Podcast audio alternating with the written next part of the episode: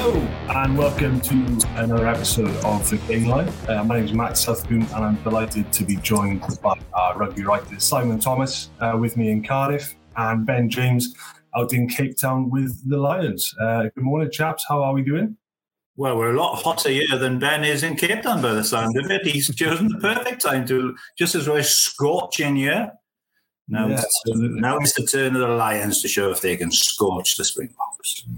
Yeah, absolutely. Just one more bit of housekeeping before we get into it. Um, this uh, chat will be available in podcast form later on today. If you want to take us on the move with you, just search for the Welsh Rugby Podcast wherever you get your podcasts, and we'll be there. Right, let's jump straight in. Uh, ben, the Lions have just named their team uh, for the first test. There it is going across the bottom of your screen. Um, I suppose the, the, first place to start really is is with Alun Wyn Jones. Um, you know, will face the Springboks in the first test and captain the side four weeks after dislocating his shoulder against Japan. Yeah, I mean it's um, it's an absolutely ridiculous comeback, isn't it? And you, you sensed, well, any any other play you feel this wouldn't have happened, but you know, Alun Wyn sort of continues to defy what scientists expect from a human being. He's um, he's just an absolute machine, and I think it's technically this will be his tenth test cap for the Lions. It could well be 11th. I don't know if the Japan game is going to get retroactive, you know, retrospectively cap, but 10th. That's the first player in the professional era to reach that milestone. I think Graham Price got, about 13. Am I right, Simon? Was well, it, Price, yeah, three tests in a row, incredible. But I mean, those two now do really stand right up there with the likes of uh, Willie, Willie John McBride, really. You know, Lions, yeah. cons, I think the phrase would be. Absolutely, and I think you know we we we'd had these whispers all throughout the tour that you know uh, Alun Wyn was potentially coming back and he was recovering well, and I think as soon as we got those whispers, it was obvious that he was going to come back. And once he'd come back on last week, you know, off the bench against the Stormers, then it became pretty obvious he was going to be in this test team. You know, Stuart Hogg was speaking about him yesterday and about what a boost it was to have in camp and quite interestingly about how he sort of Hogg was the captain on Saturday against the Stormers, and now Alun Wyn was sort of very happy to let Hogg sort of run the ship, and he'd come up to him with points, but he he wouldn't put his message across. He he wanted Hogg to do that himself. Uh, so I think for the Lions players, you know, Stuart Hogg admitted he was delighted when he first saw Alun Wyn sort of step back into camp because he, he he heard bits and pieces, but they weren't fully expecting it. So um, it's it's a massive boost for the Lions. Yeah, absolutely. We've had a few uh, comments coming in. Um, uh, Stuart, Stuart Morris, sorry, saying Alun Wyn Jones, 10th Lions cap, what an achievement. Uh, Sarah Pretty saying legend, uh, pure and simply. Jonathan Davis, not sure if it's the Jonathan Davis, but uh, the ultimate player, a Welsh legend. Which one? yeah, true.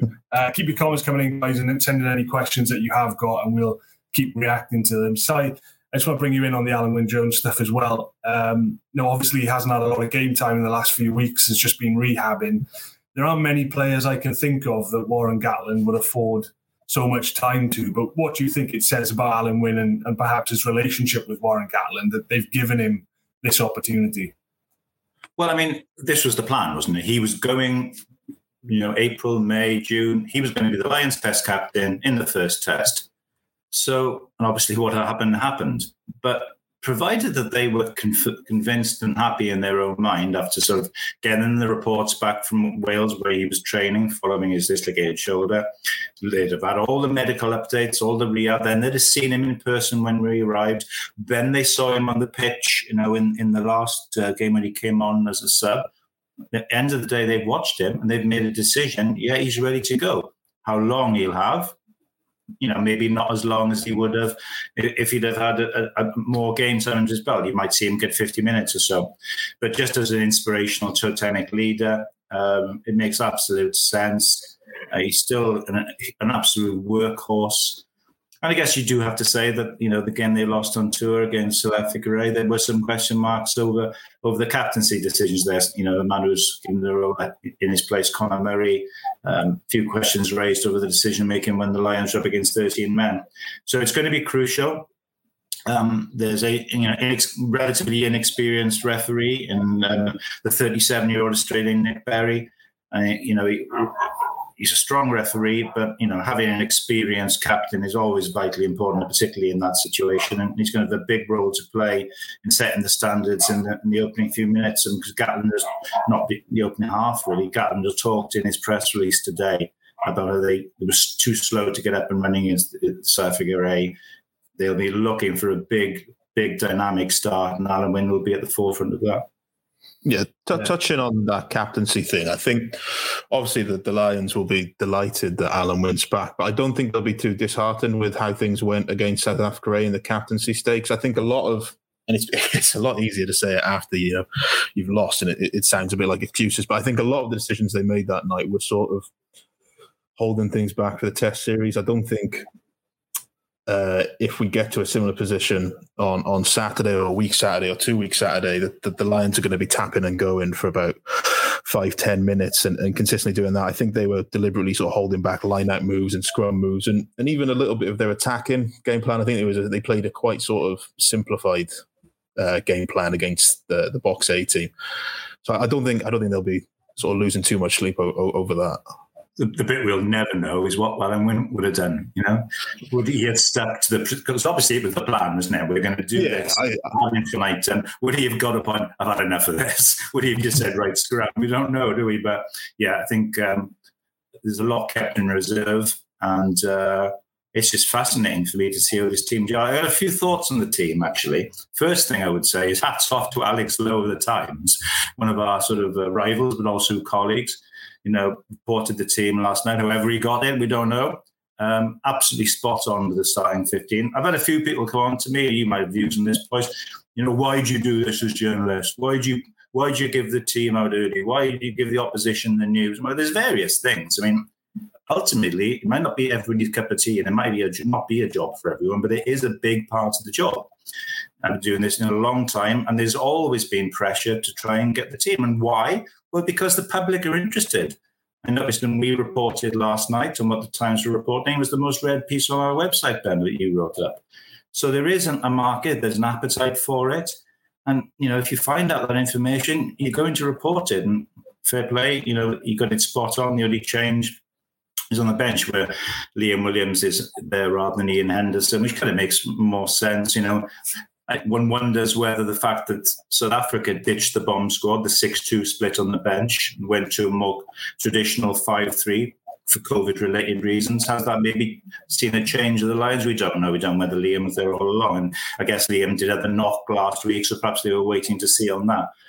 But in general, on the team, as for what, what I think of it, well, I suppose the surprise is anyone should be surprised, really, because it's hardly the first time in his coaching career that Warren Gatland has gone for size, power, and physicality. And if you're ever going to do that, you're probably going to do that against the Springboks.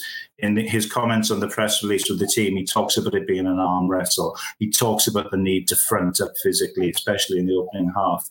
And he's picked the team to do that. He's gone for big, big men. You know, he's gone for, you know, no Toby, Toby Faletau, but he's gone for Jack Conan, a big, dynamic close quarter ball carrier.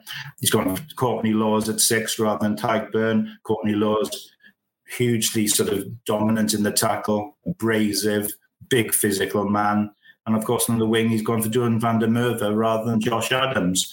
And again, power. You, you, go back to what Gatland did a number of times consistently in his time in the Wales. We had big men on the wing, didn't he? And George North and, and Alex Cuthbert. So it was gone for size, really. Um, having gone for a playmaking 12 in Farrell's gone for a big, strong carrier in Henshaw. Big men, big, big men. And of course, the debate is when you play the Boks, do you try and match them physically or do you try and get round them? He's going to try and fight front up physically, and we'll see what happens. Yeah, we get lots of comments coming in uh, about the the selection or non-selection of Josh Adams, and um, Sally's jumped the gun a little bit there, but I was going to come to that next. Uh, James Copley asking, are you guys surprised by the omissions of Josh Adams and Taulupe Faletau? Um, if we start with, with Adams first, Ben, I mean, my my gut reaction to this is that there's there's an injury or there is, um, you know, I, I have no information on this, but, you know, his partner gave birth last week and he, he wasn't there for it. You know, what sort of frame of mind is he in? Maybe he's not quite there. Um, I think that's a, an outrageous decision if it's just a selection decision. Um, I want to know what your thoughts are on it. Um, yeah, I mean, there's a lot you can sort of read into these things. You know, um, his partner gave birth last Wednesday night, sort of during the, the South Africa A game. So he pulled out of that game. Then he played against the Stormers three days later. Um, didn't have his best game by his standards. The only game on this tour that he's not scored in spoke afterwards about how it was quite an emotional experience. He did take a bit of a knock as well, but the Lions haven't really said anything about that. So th- there's a couple of things there that you could you could look at as being reasons for why he's he's not in this team. You know, maybe he has found it sort of quite tough um, in the last week. You know, being so far apart from his partner, or, or maybe he has taken a knock and, and that was worse than than previously thought. But Simon mentioned it there, and it, it, it's about big men. If you look at the balance of this this team, the Lions were never going to have a big ball carrier at eight. So that was one thing they were always missing out on. They were missing out on potentially big ball carriers in the packs. Then it's about how you go around doing that. And we know with Gatland, he likes to do that with big wingers and big centres. We got Henshaw in midfield. And Duhan van der Merwe, I think to him is just he's he's something of a temptation for Gatland that I don't think he can resist because he's big, he's explosive, he's got that X factor going forward. I think he's going to get tested severely defensively against Cheslin Kolbe or Mapimpi, whoever he lines up against. And that's why I'm really surprised that Adams isn't in, not because of his try scoring record, which we know is fantastic, not because of what he does going forward, but because out of the four wingers in this squad, I think he's the best defensively. I think he reads the game really well. He can play fullback, so he's got a really good knack of reading sort of reading backlines and, and, and where to step in. And I think that's why I'm surprised because I don't think we're going to, you know, there's not going to be too many opportunities in these test matches. It's about being solid. It's, the word patience being used so much. You know, it's a, it's about matching the Boks physically to begin with, and then being patient and waiting for these opportunities to come. And if you're talking about someone who can sort of do that, be patient, be solid, and then take the opportunities, well, it's Josh Adams you have to say it's been one heck of a roller coaster ride for Josh Adams in 2021. I mean, you think back on it, suspended at the start of the Six Nations following that, you know, break, breaching the COVID regulations in terms of the gender reveal party, then is recalled, gets on, gets back on his try scoring run, carries that form on when he's played for Cardiff, hits the ground running against Japan, carries on in South Africa. The tries just keep on coming. Then he has the, the emotional sort of being in, involved by the kind of Zoom call, I guess, and you know, the, the, birth of his first child. And then he has this to deal with. I mean, he's gone through the full gamut and range of emotions, hasn't he? And it is an interesting one. I mean, we can only go on on what we're told by the Lions. And Neil Jenkins was up yesterday, and he said that um, the only player unavailable through injury is Finn Russell. So we have to, from that, just you know take the, the, the view that both Adams and Faletau are selection decisions. And again, that then brings you back to size, doesn't it? I mean, Ben mentioned the defensive fragility. Scottish fans get you know quite animated when you suggest this because it's it's almost become the go-to thing to say about Van der Merwe, isn't it? Is there a defensive issue? I mean, we think back to the Six Nations, there were a couple of times where his size and his turning arc made him a little bit vulnerable. Um, think of Rees-Zammit's try up in Scotland where you know he, wasn't able to get back and deal with that situation. And there have been a few occasions, but you know, um, he actually missed that many tackles on this tour? It'd be interesting to see the stats, maybe compared to other people. But what you do know is, he as, as Ben rightly says, he can come in and he will he will take contact and he will break through people. What I would not as much as the defensive issue, the one thing I would wonder is how good is he under the high ball? The one thing you know about South Africa from the World Cup is Faf de Klerk is, send it, is going to send a series of bombs up in the air. And Josh Adams has shown, perhaps particularly on an, offensive point of view, he's very good under the high ball. Is Van der Merwe strong that area? Is he going to be able to deal with the quick feet of Kolbe being a big frame? These are the big tests. I mean, I don't think there's any question but when he gets the ball, Van der Merwe, he can do damage. Of course, the whole issue will be how is he going to cope on the other side of the ball? Yeah, as, as, as we're on on air, I'm just uh, hearing some uh, live messages. Uh, that that is a selection decision. Uh, Josh Adams one. Uh, there's no injury there. Um, just one of those calls that, Gatland has had to make. Not perhaps not something that I would have gone for, but as you've touched on, Si, you know, it's not the first time Warren Gatland has done this, and invariably um, he gets them right. Um, you know, Adams apparently was one of the first to go up to the winger selected and and offer his support, which doesn't surprise me in the slightest, given uh, the kind of character he is. But that's it. It's no injury, um, just a selection decision uh, that Josh Adams is not involved on Saturday. Um, so those are the decisions Warren Gatland gets paid the big bucks to make, uh, and we'll see how it works out. Uh, moving on slightly, uh, the other surprising decision, perhaps, well, not perhaps not as much. I don't think I don't mean to be harsh here, but I'm not sure the form has quite been there on this tour for Faletau. But you know, he's been a bit of a safety blanket over the years, particularly in Warren Gatland's side. Uh, and we know the, the, quality that he possesses. Um, got a comment in from Owen Wyn Jones here. Do you think selecting Conan over Faletau shows a lot of faith that the Lions will have in the dominant scrum? Faletau is so good when the scrum is not quite as steady. I mean, over the years, we've seen Faletau work, quite frankly, miracles at the back of retreating uh, Welsh scrums at times. Uh, what what do we make of, of that decision, Ben? I, I, th- I, thought it was a comment from Alun Wyn Jones. That was a bit of a scoop. yeah, not, not quite that big of an exclusive.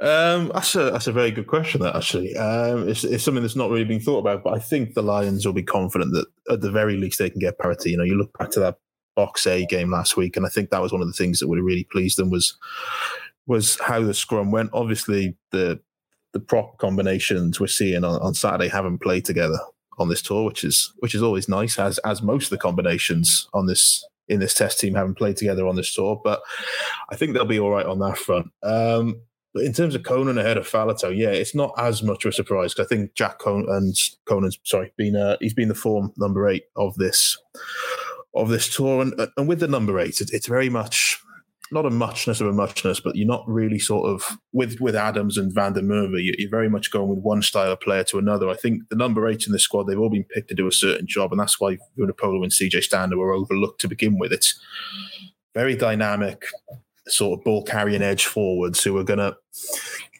These are going to be the guys who are going to move the point of attack and who are going to try and move this Boks pack around and, and, and beat them that way. And I think Faletau on his day would be the guy to do that. And it's always a surprise not to see that faith repaid in Faletau simply because of what he's done. But you know, it's it's very hard to overlook Jack Conan for what he's done. I'm a little surprised that maybe Faletau or even Sam Simmonds haven't been looked at as a bench option. Obviously, it changes now; they've gone to a five-three, but that's something the Lions have had sort of found a lot of success with. Um, in the last couple of weeks is going for a 6-2 split, two back rowers, and then as the match goes on, sort of bringing those on to continually move the point of attack. A lot of tip on passes, you know, a lot of playing it with fair bit of width off fly half, you know, pot of three, very wide, reloading quickly, going again, move move the sort of the Boks pack around and, and, and don't let their backs reload. That's going to be crucial. And so yeah, I'm a little surprised that there's no option like that on the bench other than than Tadhg Beirne. But yeah, uh, you, you, can't complain too much if you if you're Toby Faletau. You, you would yeah. guess, Ben, would you, that maybe Curry is the man who would move to number eight if there was a requirement to go in that direction? Yeah, I think so. Um, for England, isn't he, for Sale? Yeah, you know, it wouldn't it wouldn't shock you if Courtney Lawes is there to do a sort of job, sixty minutes, you know, just just batter anything in green, and then Tadhg Burn comes on at six, maybe depending on how Curry and Conan are, then you can you can make the call on Hamish whether who he comes on for, and, and you sort of open it up. Well, the other, thing, well, the other thing, as we said earlier, Alun Wyn's probably you know the last 50, 55, 60 maximum you might have thought. So you, you could either have Lawes or Beirne then going into the second yeah. row, couldn't use that option. I mean, with Conan, I mean, it's interesting. I mean, if you'd have said in April, May time that Jack Conan was going to start the first test, you'd have got pretty good odds on that, wouldn't you? But I mean, we've, we've seen a lot of him here in Wales, you know, as um, playing the Pro 14. And um, he is a consistent, consistent player. And he does bring a real dynamic edge as a carrier. Dynamism, dynamism is the word Ben used. I used it as well. And he's the key word. And it's a word that we thought perhaps Sam Simmonds was going to deliver because that's kind of his explosiveness. But I think perhaps, you know, Conan is slightly more of a kind of um, I don't know disciplined player in terms of around the area he plays. Um, is a physical player who will take the ball forward. The other thing is I think he is very much a liner option, and this team is with Alun Wyn going into the second row. Um, if you look at the options, you, have got a variety of lineup options now because you've got obviously Courtney Lawes can offer you that. Conan will do so as well. Um, Itoje, obviously, fine athlete. Alun Jones, I think that's going to be important. It's um, it's interesting with with Conan as well because he, he is somebody who, will put a huge defensive shift in you know, real workhorse in that area. And if you look at the selection of Lawes, Wyn Jones as well has always been a defensive animal. Itoje, I think there's a realization, isn't there, that when the Boks do come, they're going to come hard physically. So there's men for that job. The thing that Ben touched on there, which is interesting for me, is, the front row battle. Um, it's a, you know it's an interesting call that Nienaber, the um, the new Springboks coach, has gone for. He's kept in reserve what some might see as the strongest front row, all on the bench. Steven Kitshoff, Malcolm Marx, um, Malherbe, Frans Malherbe. You know, mighty, mighty front row to come on maybe after 55, 60 minutes.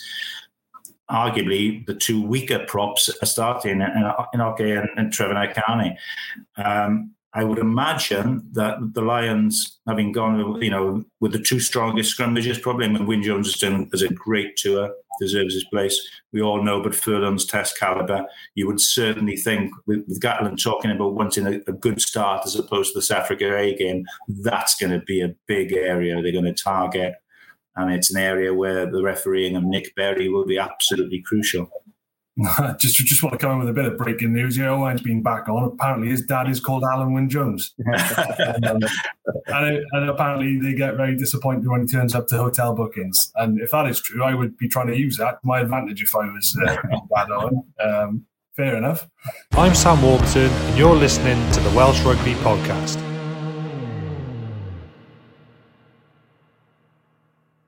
Uh, ploughing on, then we, I know we've we've touched a lot on the Welsh um, emissions and selections in this side as we naturally would. Let's take a bit of a wider look at the, the team that's been picked. Then, what are the eye-catching selections in here for you, Ben? Um, I think Ali Price uh, at nine is something. I made a bit of a mistake. I called it a shock on on Twitter. Hmm. um, so I've risked the ire of Scottish Twitter. It, it's it's a shock in the sense that I I thought Price deserved to start at nine, but I didn't see Gatland going for it. I think all the sort of the travelling pack of journalists out there think that Ali Price has probably been the best of the bunch at scrum half. I don't think Conor Murray's really been anywhere near his best. I don't think Gareth Davies has has done himself any favours too with his sort of his one start that he had. He didn't really push his his case. So I think it's been tough on that. But Ali Price the other night against the Stormers, I think he took a little while to get going. But when he did get going, you know, his delay of passing and, and his speed of speed speed of delivery just really brings forwards onto the gain line well and it sort of stops the defense sort of reading things and, and biting onto things and against the Boks that's crucial because if you can if you can manipulate where the Boks are going to tackle and, and when they're going to tackle well that's massive because if you don't then they've got the physicality to knock you back. So that that's crucial how they're going to play. The other thing, I think someone's just made a comment about it, is is Hogg at 15. Obviously, this is his third Lions tour, and it's you know it's it's basically eight years of hurt over for him now. Four years ago, he was ruled out with a tour when he was arguably the form man. You know, uh, with a with an early injury to an elbow to his eye, Conor Murray's elbow, I think. Four four years before that, 2013 was just a little bit too soon for him in Australia, but yeah, for him for him to get a start at 15 now, um, he's spoken really candidly on this tour about how much it means, probably more candidly than he's ever really spoken about it. You know about how the last four years have been quite tough, and he, he's probably gone to places he didn't expect to, and and, and he's pushed himself to get back here. Um, you know, which we don't we don't tend to see from rugby players often. You know, it's, it can be quite sort of media managed. So when when you see these guys really sort of speaking quite candidly about about their experiences of, of chasing this jersey. It reminds you exactly what this tour means, and you know the same the same goes for Dan Biggar. You know he was here four years ago, missed out on test selection despite an outstanding tour in New Zealand, and it's it's a fantastic thing for him, especially you know the sort of the last month or so he's had losing his mother just before tour. You know it's, it's fantastic that he gets the, a deserved test start. It's an interesting one for fullback. I mean, the first thing to say is Liam and Hogg, they're both quality players, aren't they? Top quality international yeah. players. I guess it depends where you're looking for from your fullback, doesn't it? I mean, there was a big debate in the last Lions tour. We, kind of a lot of people thought Leigh Halfpenny would be the starting um, 15, and he went for Liam Williams, which was a bit of a shock. Um, and then Liam obviously sort of stayed there for the for the Test series. Um, as I said earlier, we know there's going to be a lot of bombs being launched, and a lot of them are going to be in the direction of the fullback or ones that the fullback will look to deal with. Um, so who, who was the better aerial game out of the two? Possibly you argue Liam Williams marginally. Um, he's very solid in that area, isn't he? Um, then I guess the question is, once the ball has been received by the fullback, what are you looking to do next? Are you looking to take contact? Are you looking to break into open space? Are you looking to kick? Now, Liam's a fine counter attacker, but in terms of yardage made on the return, there ain't many better in world rugby than Stuart Hogg. So it'll be very interesting for me to see what license he has got to do what he can do best, which is to take on defences in open field. Because he, he does consistently. You look at his record for Scotland, you're talking close on 100 metres made, a lot of games, a lot of games. And that is a big, big factor. You can sort of bring the ball from the back, get in front of your forwards, it makes a heck of a difference.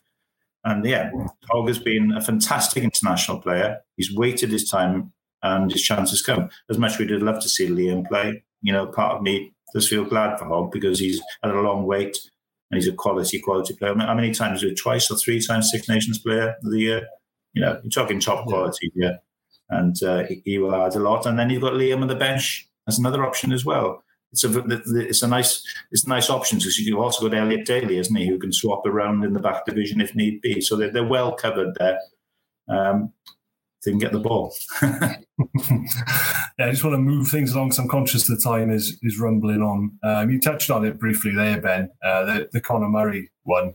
Um, obviously, there was a lot made of this in the Irish press when he was made tour captain uh, in Alun Wyn Jones's absence. Uh, to be honest, I felt like the right, you know, when, when we saw him against Japan, I didn't think it was his best game. And I kind of felt like he needed to have some big games on tour to really cement his place in the starting side. And that never really came. Um, so, you know, like as you touch on, I guess is not too much shock that he's not starting.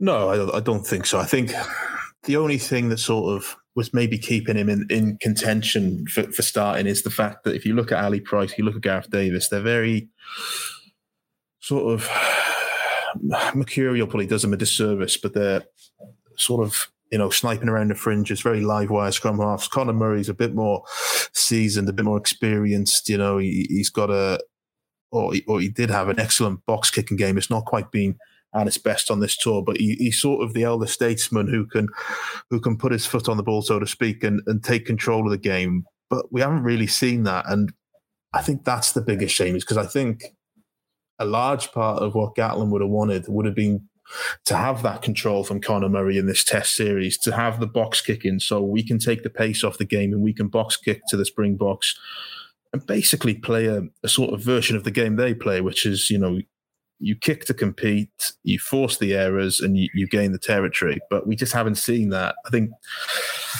you know, it's just not happened for Conor on tour. He, he's tried to sort of bring back the snipe into his game that we saw when he was at his best, you know, 2018 when they beat the the All Blacks. But yeah, it's just it's just not happened for him. So it, it is cruel. You know, it's a bit like seeing an English batsman sort of the, the, their their runs dry up when they're handed the captaincy, which tends to happen quite a lot. But you know, it's a massive chance for, Ali Price to to sort of show what he's worth.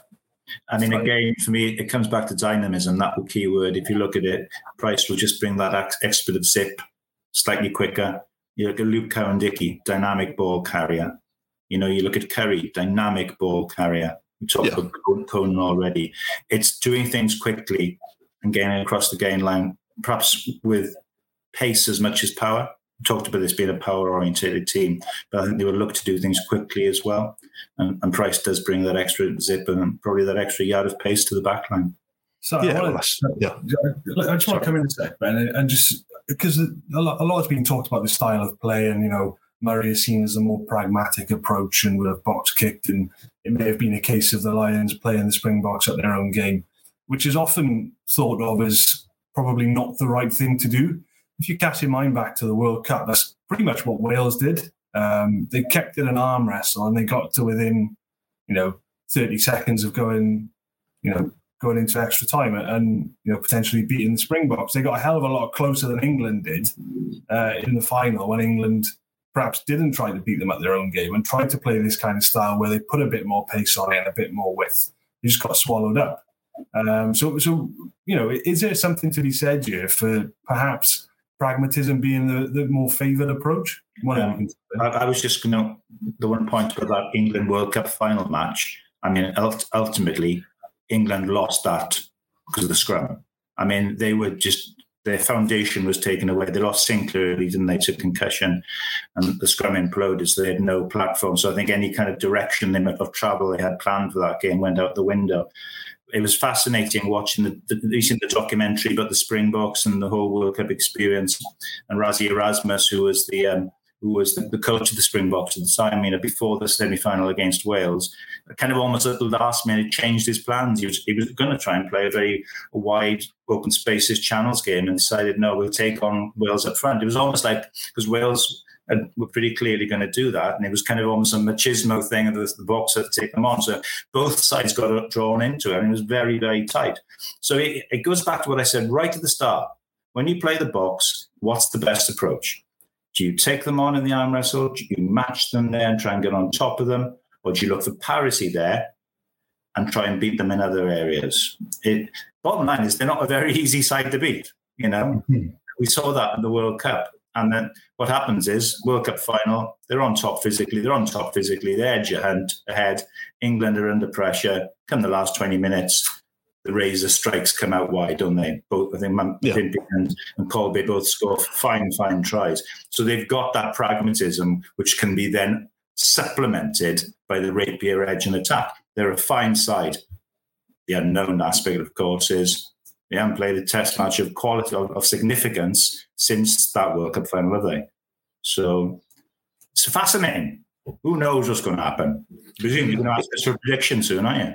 Yeah, I don't think I don't think it's I, I don't think it's a case of choosing one way or the other. I think it's a case of, of, of mixing and matching. yeah, I think I think you've got to keep your variety. I think you've got to you've got to match the Boks phys- physically. You've got to match them in the kicking game. The best way to, to break the Boks down is to kick behind them and to force them back. We saw New Zealand did it in the pool stage. Wales did it in the semi final. England didn't, didn't really do it in the final. So I think that's going to be the thing. We, we've seen a lot of aimless kicking from the Lions on this tour, so that's something they're going to have to really tighten up. I think all three scrum halves haven't box kicked as as well as they can, and then but that's not get his strength, though. Ben, is it particularly? No, but he does. Gatland has spoke about him having a good, you know, he's got a left-footed option as well. And we've got Daly there with a left-footed option, even though they didn't use him as well as they could have against South Africa. Ray, obviously, Dan Biggar's one of the best in the world at, at, sort of regathering his own kicks, and that's something that they'll do. And then when you get into those positions potentially where you can then sort of you're in the attacking half, you know, you, you can play with your things. That's when I think we'll see. It won't be wide, wide rugby, but it'll be the way that the forwards are set out. It'll be stretching the Boks so that their backline can't sort of the Boks like to blitz from out to in, so the winger comes up and makes the decisions where he's going to hit.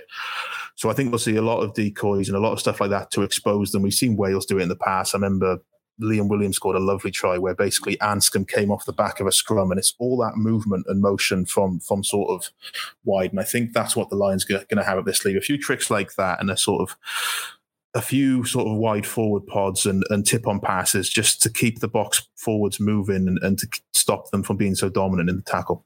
I think you're right to mention Biggar there. Go back to the World Cup game in 2015. It was his own regather of an up and under, which led to Gareth Davies's try. There's nobody better in world rugby at it. He brings lots of things, but that in particular, in terms of getting yourself 20, 30 yards forward and retaining possession, he could have an absolutely pivotal role to play there. Because I've seen in the Willie Roullier, Willie Roullier, great player, not always the best in the air. Not always the best in the air, best to be said.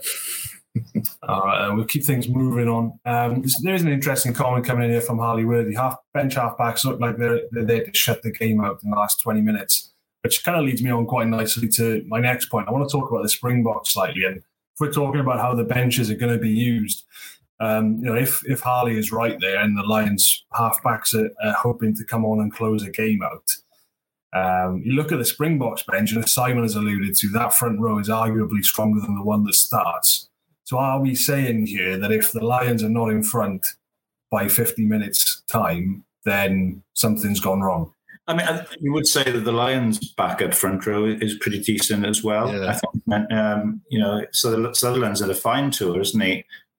Vast experience in Ken Owens, Sinckler's dynamic. So I think the Lions will back themselves, but I think they'd certainly like to be in front when I, don't know what we call them now. The, the, the not the bomb squad. It's, it's the front row. The front the, row. the replacements. I sorry. Yeah, I meant particularly the front fin- finishers. Uh, the um, the beasts. Let's call them that. The beasts. When the beasts come on, the, the front row beasts come on.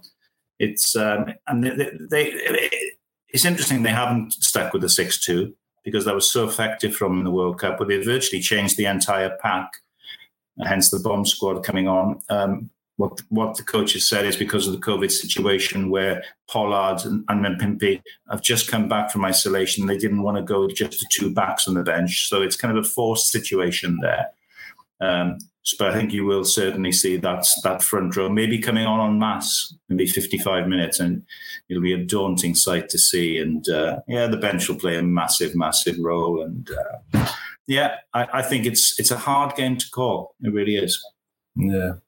All right, then. Well, it's about time we get your predictions, then, on that note, um, before we shoot off. Uh, what do we think then, Ben? Let's put our cards on the table. Uh, you, you've had long enough to look at them. Um, what do you think is going to transpire on Saturday? Do you know what? I, I genuinely haven't thought about a result once when I've been looking at these teams. Um, I know we just talked about the bench and, and whether the Lions need to be ahead, but you know, you look at that Boks A game and, and South Africa wilted a fair bit because they're just so short game time. So I don't think it, it, I don't think, you know, the front row isn't exactly the sort of place where you, are looking for fresh lungs. So I, I don't know how much that's going to sort of affect things. I think I can just see the Lions nicking this one. I think they'll be a bit more clinical um, than they were sort of last Wednesday night, and I think they'll they'll just get out ahead sort of late on. Um, as long as they're not sort of caught, caught too cold, which shouldn't be the case like it was sort of in 2009. Mm. All right, then. So, what, are we saying you think the Lions are going to get the job done? Yeah, say, let's go 23 21 to the Lions. Oh, okay. So, what do you think? Well, I've said all along 2 1 to the Springboks in the series overall. The world champions are a very good side. You could argue that if the Lions are to get one, well, well uh, you'd like to think they get more. that The first test is the one to go for. Find it very difficult, but I just think, in terms of the overall strength of the Boks and the physicality, and then you know you you do have you know a world class man in Faf de Klerk at nine um, you can see him bossing things. Pollard's a quality 10. Uh, de Allende, probably the best, arguably the best 12 in the world. I just think that 9, 10, 12 on the back of a very strong pack might just edge it. So I'm going to go 25 20 to the Springboks. Oh, okay, there we go. What, what, what, about yourself? What about yourself? That's not in my remit, Ben. I'm just here to oh, control come the on. circus. Um, no, if you, want to, if you want to push me, I would I would probably head for the Lions. Um, COVID isolations, no game time. Well, severe lack of game time really for the Springboks in the last two years. You know, I think we saw that they didn't finish particularly strongly in the South Africa A game. I know there's different some different personnel now in this one, but I think that was a good hit out. I think the Lions will have benefited from that quite heavily um, to, to go into the first test well prepared and you know, like, like we've touched on, there probably are things that have been held back. And I think when they got into a rhythm, particularly in the, the first quarter of the second half, the Lions started to cause real problems. I know South Africa were men down at that point, um, but you just started to see them get into their attacking patterns a little bit and, and, and work, you know, they were just come in deep, deep, deep just to get outside that blitz with a lot of pullback passes and it worked quite, quite effectively. Um, so, you know, I think the Lions are probably better prepared for this match. Uh, now, obviously, everything will go out the window when that whistle blows on Saturday afternoon. But I think um, if you wanted my cards on the table, I think that the Lions to edge it slightly. I, I, think if they don't win on Saturday, it's very hard to see them coming back to win the series. Um, you know, and I don't think you could say the same for South Africa because I think they'll definitely get stronger as the series wears on. Um, but I think the Lions probably have to win on Saturday to to put themselves in a position to win overall. So there we have it. That's my views. That's Ben's views. That's Simon's views. um, that's it for the show today. Thanks for sending in all your comments. That was great fun. Uh, we got around as many as we could. Uh, now, obviously, we've given our views. Warren Gatland is about to give his view uh, on things at midday. Uh, and then, of course, it's full steam ahead to the first test uh, Lions versus the Springboks on Saturday. You'll be able to catch all of that right here in Wales Online.